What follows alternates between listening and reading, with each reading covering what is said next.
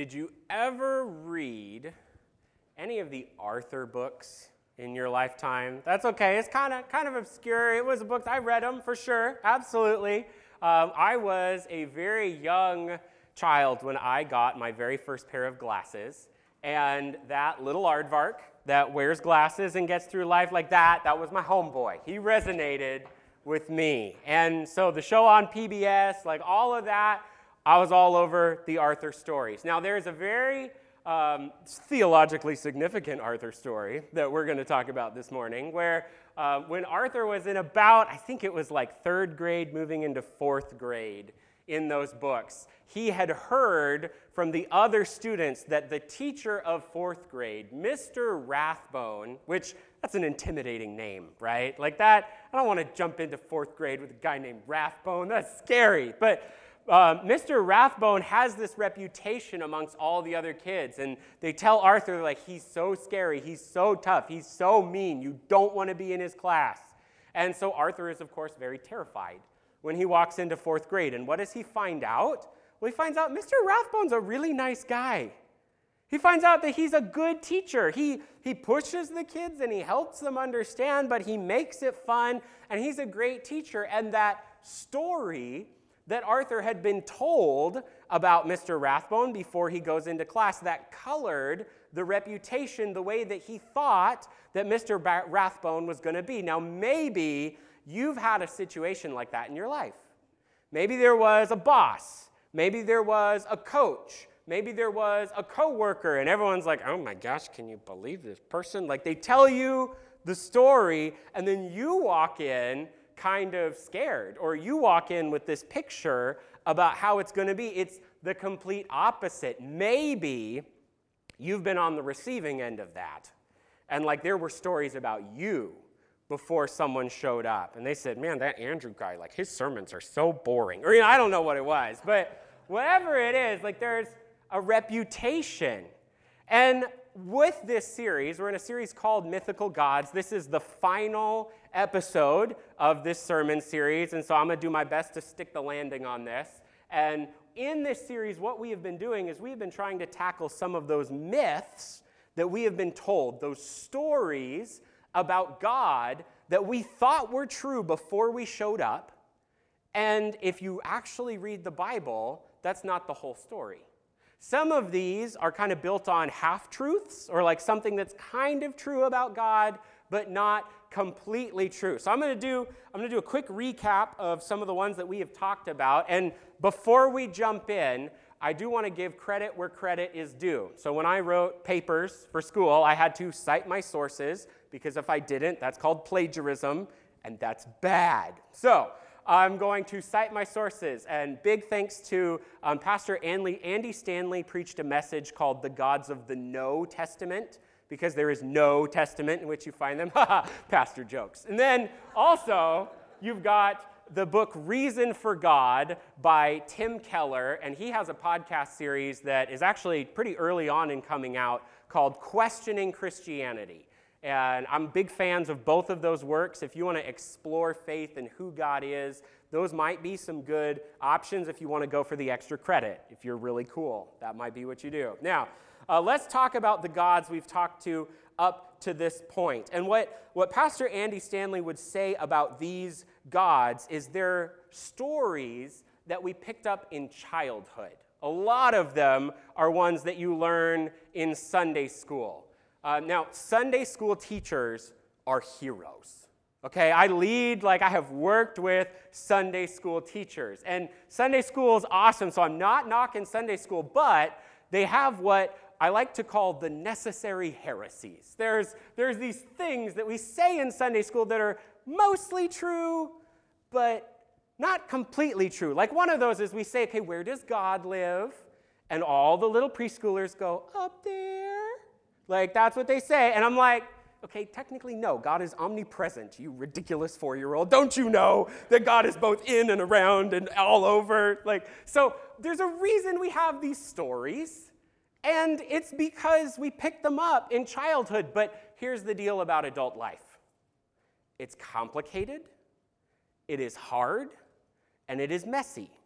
And so when we try to put our adult expectations, our adult questions on the God that we picked up in childhood, it breaks. It can't support that because it's not a complete picture of who he is. And so we're trying to almost in the negative paint this picture of what is God actually like as we start to move beyond some of these things that we've heard about what he might be like. And so one of those is the superhero God, the bodyguard God. And I've talked to lots of people and they can point to a moment in their life where their faith was shattered because something bad happened to them. They, they went through a struggle. There was a diagnosis, there was a spouse or a parent or a loved one that passed away, and there's these great big questions that uh, people will start to ask. Well, here's the deal no pastor has stood on a stage and say, You should believe in God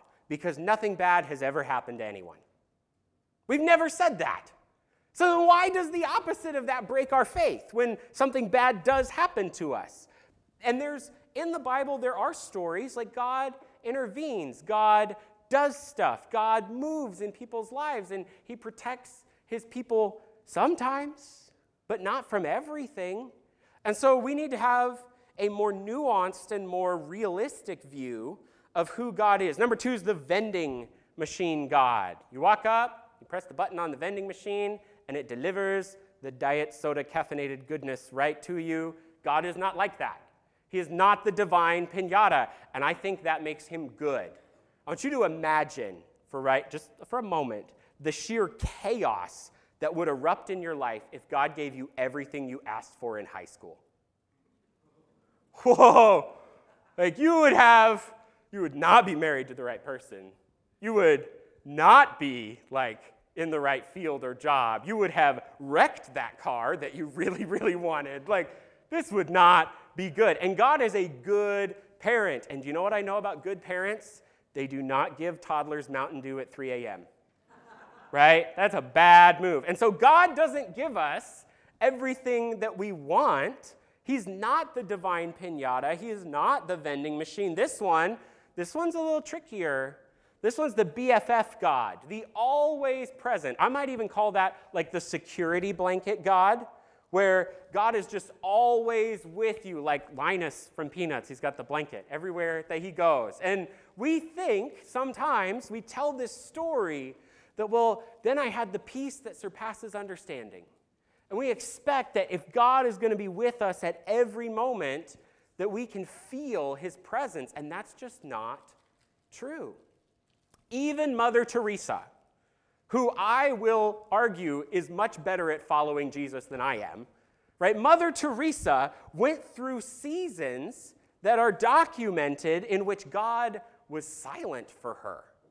And she would ask questions. Now, I don't know what you have to do to open up the communication track if Mother Teresa can't even make it happen, okay?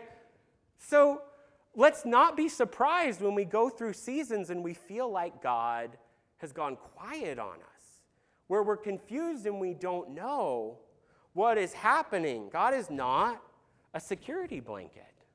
And then the last one is the judge dread, the killjoy God, the guilt God, which maybe this is the picture you got of God growing up in church. If it is fun, God says, no roller rinks, Satan, of the devil. Mom, can I watch that movie? No, Satan, of the devil. God does not like those movies. And anything, whatever it is, I mean, you can, you can name it, and there's a church tradition that has like outlawed it or banned it or something like that. Um, and the truth is, there are things that we should stay away from, right? That's, there are things that will land you in worlds of hurt. Please do not go there. But also, God is a God of justice, and He's not okay with all of the wrong and the hurt that we see in this world. And so it's a half, it's a half truth. But God is also not up there with a lightning bolt ready to zap you every time you step out of line. And so this is a picture, this is a fear based picture of God that we have to move beyond. Because I think it's really hard to love a God that's like that. If you're, you're on a short leash, you're afraid of stepping out and that there's massive consequences. I don't think that's a picture of God that we can live with.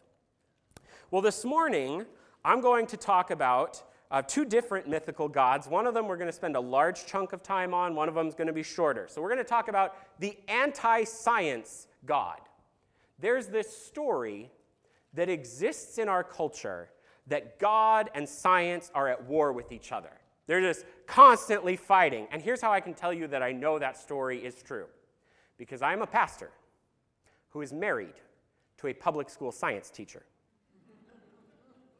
And when I told, like, you guys all just laughed. Like, what's wrong with that?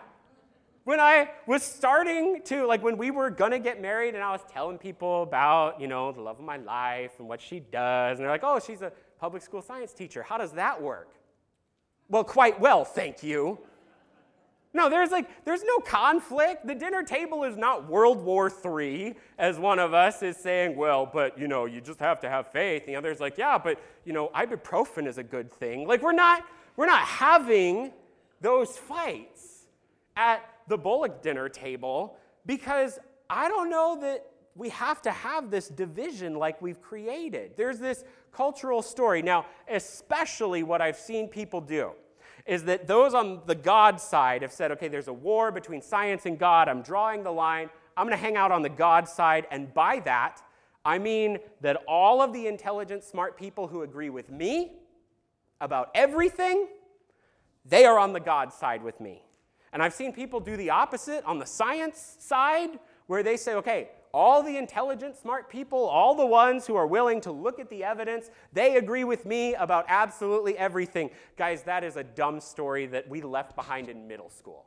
Okay? It doesn't work because you can't just draw the line black and white. People are complicated.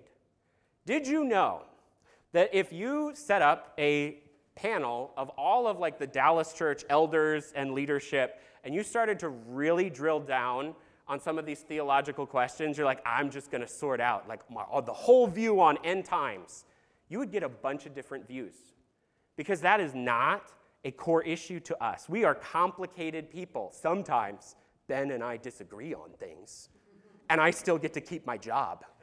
That's also very good. Now, uh, so you can't just say that like everyone in that camp is stupid, everyone in this camp is smart, all these people have faith, these people don't have this. We're not going to do that.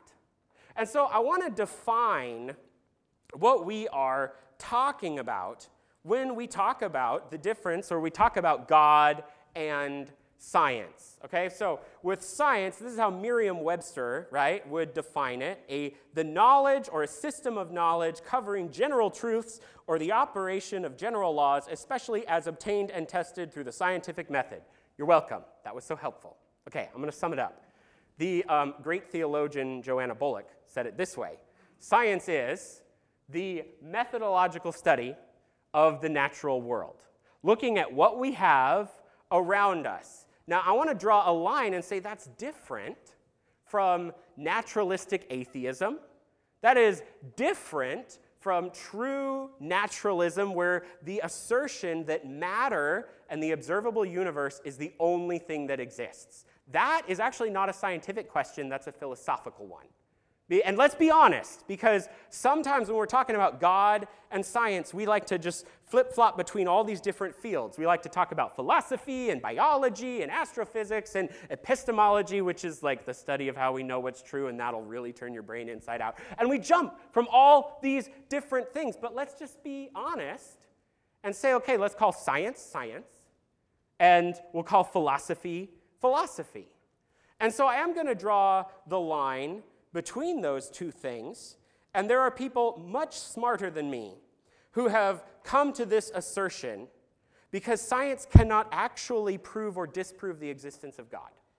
Because God exists outside of the observable universe, so how could we come up with an experiment like, how could we come up with something to quantify whether God is definitively true or not? Because even if we did figure that out, then maybe we'd find a new experiment that disproved that later on. Like, that's how science works. It's this evolving study of what we think to be true, what we know at the time. And that, that doesn't sound like something that is against like what I see in Scripture. That gives me zero problems as I deal with the Bible. Um, when it comes to God, I'm going to define God as the God revealed in the Old Testament Hebrew Bible and the New Testament scriptures. And he is transcendent over creation. He built it, he made it, he set it into motion, but also immanent, meaning he works in creation. It says in um, the first chapter of John that the Word became flesh and dwelt among us. The way that Eugene Peterson translates that in the message, is he says, God moved into the neighborhood. And we live in a world where God is active, but He is the creation who, or He is the creator who made it all. And so the truth about this story is that science is not the enemy of God. If God created this world and we study this world, then boom, there you have it. Um, St. Augustine said it this way that all truth is God's truth. And so when we take ibuprofen because we sprain our ankle running, because that's something that happens sometimes, like we are living in God's truth because He built this world and He gave us medication that helps us out. When we get sick, we go to the doctor. Like, yes, you get prayer, and a lot of times when people do call Ben and me and they're like, Can you pray for me? I'm sick. We're like, Okay, absolutely. And when is the appointment? Like, when are you going to get this checked out? Because there's a both and. And nobody actually lives with a rejection of science in this world. Nobody actually lives that way. Raise your hand if you drove a car to get here this morning. Anybody drove a car? Okay, even those of you that walked, you burned calories and used, you know, your muscles and your brain electrons and all that sciencey stuff that I'm not even going to go into and show my lack of knowledge in this area. But like we don't live as if science is not real. Even the most conspiracy theorist flat earther who's putting videos on YouTube grabs a computer, records a video, plugs into the internet, which is the most technologically scientifically advanced thing that like we have going on as humans to upload their video so that everyone cannot believe in science. And so I don't think that God has to reject that. I don't think a faith in God has to reject science. Johannes Kepler, who was an astronomer way back in the day, he uh, said that science is thinking God's thoughts after him. It is the study of our natural world that God made. And so I am not bothered in the least when we discover what was called the Higgs boson particle, right? Higgs boson particle. Everybody was like, whoa, it's the God particle. We found it. Because it was this particle that was supposed to have existed at the origin of the universe. When something happened and bang, there was a universe, there's this particle that gives mass to the other particles. And I say thank you, Higgs boson particle, because I like having mass. Like I like existing. A little less mass would be really nice, but like having mass is a good thing. And so when we find that particle, my faith is not shattered because I feel like we're just like solving the who done it of like how did God do this? And we're discovering that. And I'm also not going to have my faith shattered if we find out that the Higgs boson particle is, you know, just bupkis or we have a new theory. I'm not, I'm not bothered by that. Psalm 19, 1 and 2 says, The heavens declare the glory of God. The sky above proclaims his handiwork. Day to day, it pours out speech, and night to night reveals knowledge. Romans 1:19 says, "For what can be known about God is plain to them." That means everybody, all the humans, because God has shown it to them. For his invisible attributes, namely his eternal power and divine nature, have been clearly perceived ever since the creation of the world. And the things that have been made, so they are, everyone is, without excuse. We open our eyes, we look at this world, and it's one of the best evidences that we have that there's a God, that the God of the Bible is true and active. Maybe you have been to something like Crater Lake or a national park or seen something just really cool that moved you. And there was this kind of metaphysical thing that happened. Now, once again, let's be honest, that's not science. I'm just tapping into the human experience as I'm talking about this. And um, in the uh, sitcom Parks and Rec, There's what Ron Swanson said, which is that real men can only cry at, I think he says, the birth of their child and the Grand Canyon. And there is this thing, like we see nature, we're like, oh, that moves me. And that's a good thing. That is what should happen if the God of the Bible is true. And so, what we find in science is exactly what we should find if Genesis 1 and 2 are a thing. Let's look at Genesis 1. Uh, in the beginning, God created the heavens and the earth. When did God create everything according to Genesis 1? In the beginning. When was that? Someone in first service said yes. That's, that's the answer to that. When was that? Yes. So God creates the heavens and the earth, and then um, the earth is without form and void. We've got darkness, we've got ocean, and then in the story of Genesis 1, we have the days of creation. And so maybe they're not actually the days of creation. Maybe what we should call them is the days of ordering the universe. But for some reason, the Sunday school teachers still won't let that catch on. Okay, so what you've got in day one is God makes light and dark. In day two, you have God make, and he separates the sky and the sea. And then on day three, God has the land and the plants. And what he's done is on days one, two, and three, he has prepared, like he's made the field for what's going to happen in days four, five, and six. And if you look, there's some parallelism because just like he made light and dark, he then fills it with planets, sun, moon, and stars. They're all showing up in there. And then, just like He made the sky and the sea, God makes the fish and the birds, and they fill the sky and the sea. And then on day six, He makes the animals and the humans. They fill the land and the plants. And so, what we find in creation as we're studying is that God made an ordered universe. Gravity is a wonderful thing light and dark. I like those things to stay separate. Like these are wonderful things. Oxygen, I love that. I need it to stay in my lungs at the appropriate times. Science does not threaten God. And we also see on day seven, he rests. It's done. Mic drop. He ties a bow on the whole thing.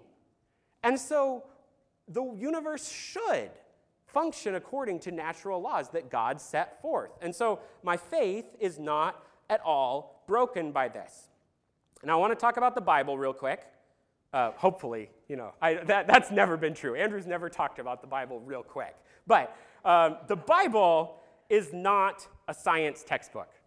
If I was stranded on a desert island I, and I was able to take one book with me, I would take How to Get Off Desert Islands for Dummies. Like, that is the book that I would take. I would not take the Bible and look at, you know, Genesis 1 and Jesus said, love your neighbor. I'm like, well, there's no neighbors on this desert island. So science is not, like, the Bible is not trying to answer all of these questions. It might inform it, it might line up with it. There's some good historical evidence, there's some really good things with that, but let's not say that science categorically has proven or disproven that the Bible is true. Let's leave things in the lanes that they are supposed to be. And then also, let's have some flexibility with what we mean when we say the Bible is true. Here's my mega sentence. When I say I believe the Bible is true, this is what I actually mean. I mean that the Bible, in its original autographs, when it was originally written, not one particular translation, but the actual scripture, when correctly interpreted, and there's a big caveat right there, because I have heard some interpretations, I have come up with some interpretations that are pretty crazy. And so when it's correctly interpreted, it is true in what it teaches and communicates. And God was writing those scriptures, they came about in partnership with fallen humans that have cultural backgrounds. They have cultural things that I don't agree with, I do not practice. And that's the tension of believing in a God that moves in humans. That's the tension of believing in the God of the Bible. And so I'm not going to put all of the weight of my belief in God on one interpretation of one passage. Imagine if my whole marriage was resting on the one task of me taking out the garbage. How sad is that? Do you know what I did not do yesterday, guys? I did not take out the garbage, okay? I got to do that when I get home. But like, it can't be based on that one thing. That's kind of a sad marriage. Like, it's a sad faith if it's all resting on one interpretation of one thing. And I do want to acknowledge so, Paul says if you're a Christian, the resurrection of Jesus, which I might, you know, counter is not one passage, that's like a lot of passages, because the resurrection of Jesus is a huge deal. He says if that's not true, then our faith is really not amounting to anything we are to be pitied. But he does not say that if seven day literal young earth creationism is not true, if this particular view of something is not true, then the whole thing falls apart. That's not how it works. That's not how it works.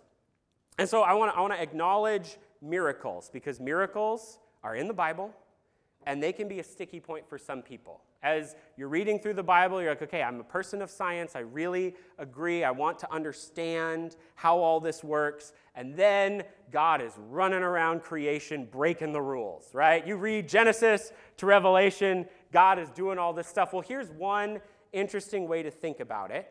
Um, in a lot of those situations, when Jesus is casting out demons, when he is healing mental illness, when he is healing leprosy or physical illness, what he's doing in that moment is not actually breaking the rules of creation. He's bringing it back to what it was supposed to be in the first place. It was supposed to be a good creation where we did not have death and sickness and brokenness in this world.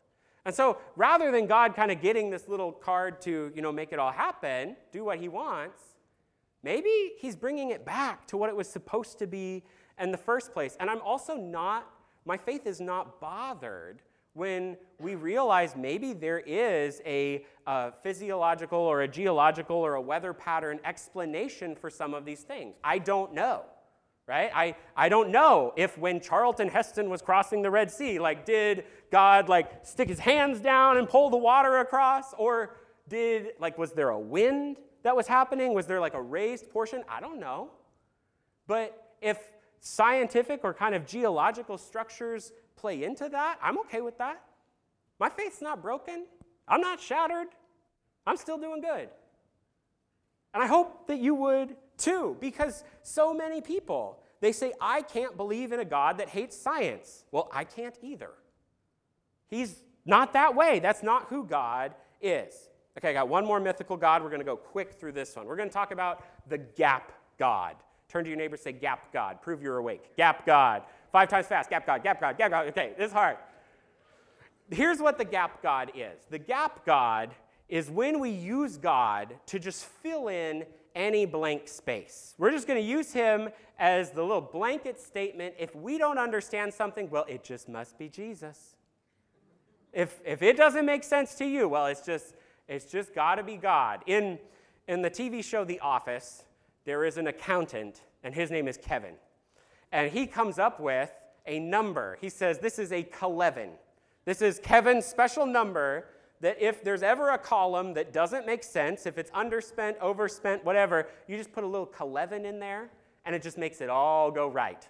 And some of, like the accountants and the math nerds in this congregation, are like, squeamish about that, right? Like, we're like, ugh. But God isn't like that.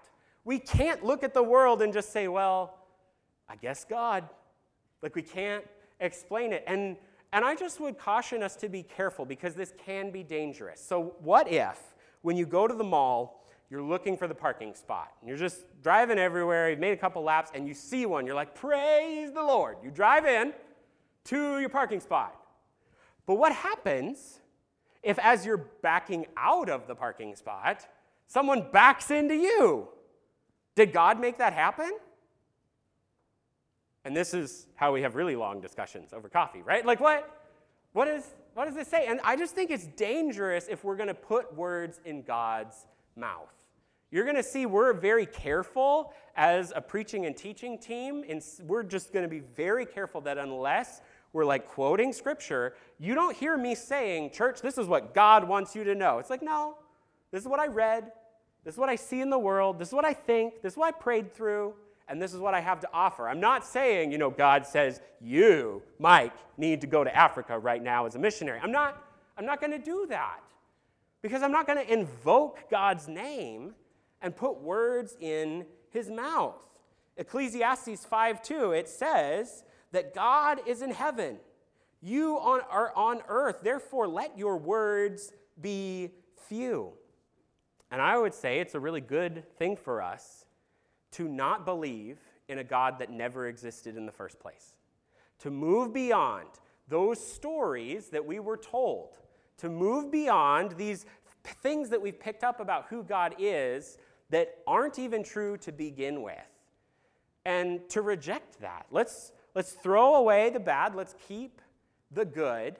And, and I would just encourage you if you rejected God at any point in your life for any number of these reasons, to maybe do some digging about if that's actually who God is, or is that just the story you were told, like Arthur going into Mr. Ratburn's classroom? Like, is that just what they told you about who God is? Because let's get to know the real thing. And I would say, Dallas Church, we have to be a safe place to ask questions. Any small group, any Bible study that is happening at Dallas Church, if someone comes in and says, I do not like this passage, I do not understand this passage, I do not get how this thing about God works out, that is an invitation for us to have good discussion. That is not a moment for us to be like, eh, excommunication, back to Ben's office. There you go. No, that's not, that's not how this works. No, we have to be a safe place to have those conversations and those dialogues. Um, the Sticky Faith Project, which was out of Fuller Youth Institute did this massive study about people who stuck with their faith. We do a lot of studies on people who reject faith. This one was about the people who stuck with it. And one of the things that they found is that doubt is not actually a killer of faith. That it's doubt that is unexpressed, that we keep inside, that we don't process, we don't talk about it. You just kind of feel ashamed that maybe you don't believe all the things that we're singing on Sunday right next to other people who apparently they always believe 100% all the time, all the things that we're singing. But we have to have space to process through that doubt and to have good places to have those conversations. When Dan Brown, who is famous for having written the Da Vinci Code, was in high school, he walked up to the minister at his church and he said, I got a lot of questions. Okay, how does God like make plants on day three but not put planets and sunlight and stuff like that until day four? Like, how does this work? How did Jesus actually get raised from the dead? He's got lots of big questions. And the minister looked at young Dan Brown and said, Nice boys don't ask those questions. Which is about the worst answer anyone asking questions about faith can receive. And I want to juxtapose that story with what actually happens in the Bible. Because the people of Israel, God's people, they get their name based on a story where Jacob was literally wrestling with God. Not like I do, where say, I'm just wrestling with God right now. No, like I'm not on the mat, nobody's sweating, like that's, but Jacob actually was wrestling with God. He was trying to pin him down and assert his will and actually wrestles with God. And that's the name that God gives his people. And I think that gives us some space. I think that gives us some space to ask the questions. I love this verse, which just like in times of uncertainty and in the last couple years has just been resonating in my heart. It is from Mark chapter 9. And it's the story where there's a father and he wants Jesus to heal his son. And Jesus tells him, Well, if you believe I can heal your son. And so the father tells him, he says, Oh, I believe. Help my unbelief. Help me with the parts that I don't believe in. Chew on that for a little bit, right? Like, God, I believe, but help me out with the unbelief part. And, and what, what some of the theologians have said about this, they've pointed it out, and they say it this way that when it comes to our belief, when it comes to our faith, it is the object of the faith, the thing that we are trusting in, not the quality or like just how much faith we have. that is what saves us, is what brings us into relationship with God. Imagine this, and don't get too scared, right? But imagine you're falling off a cliff and you reach out, you grab a branch. Does how much you trust that branch actually matter in that situation? Not a whole lot. Like you don't have a lot of options. You're just grabbing the branch. And what actually matters is how true and reliable that branch is. Like, how deep do the roots go? How trustworthy is this thing? Because you're kind of just hanging on for dear life. And maybe we've been there. Maybe we are there where we say, God, I do not have a faith that is complete and perfect. I see some things in Scripture. I see some things in my life. I don't like them. I don't know what you're doing. I wish it was different. And God said, That's okay. We say, God, help our unbelief. And so, this series, Mythical Gods, I want to land the plane here and say, let's have some space. Let's have some space. Let's be invited to wrestle with who God actually is and move beyond those stories we were told about him. Let's pray. Father God, we love you so much. We want to invite you into our hearts. God, I do pray that you would show us what you're doing. God, that you would show us more about who you are. God, you would show us uh, just more about how who you are actually works in the world. Give us more understanding, give us more faith, give us more trust. We love you, Jesus. Amen.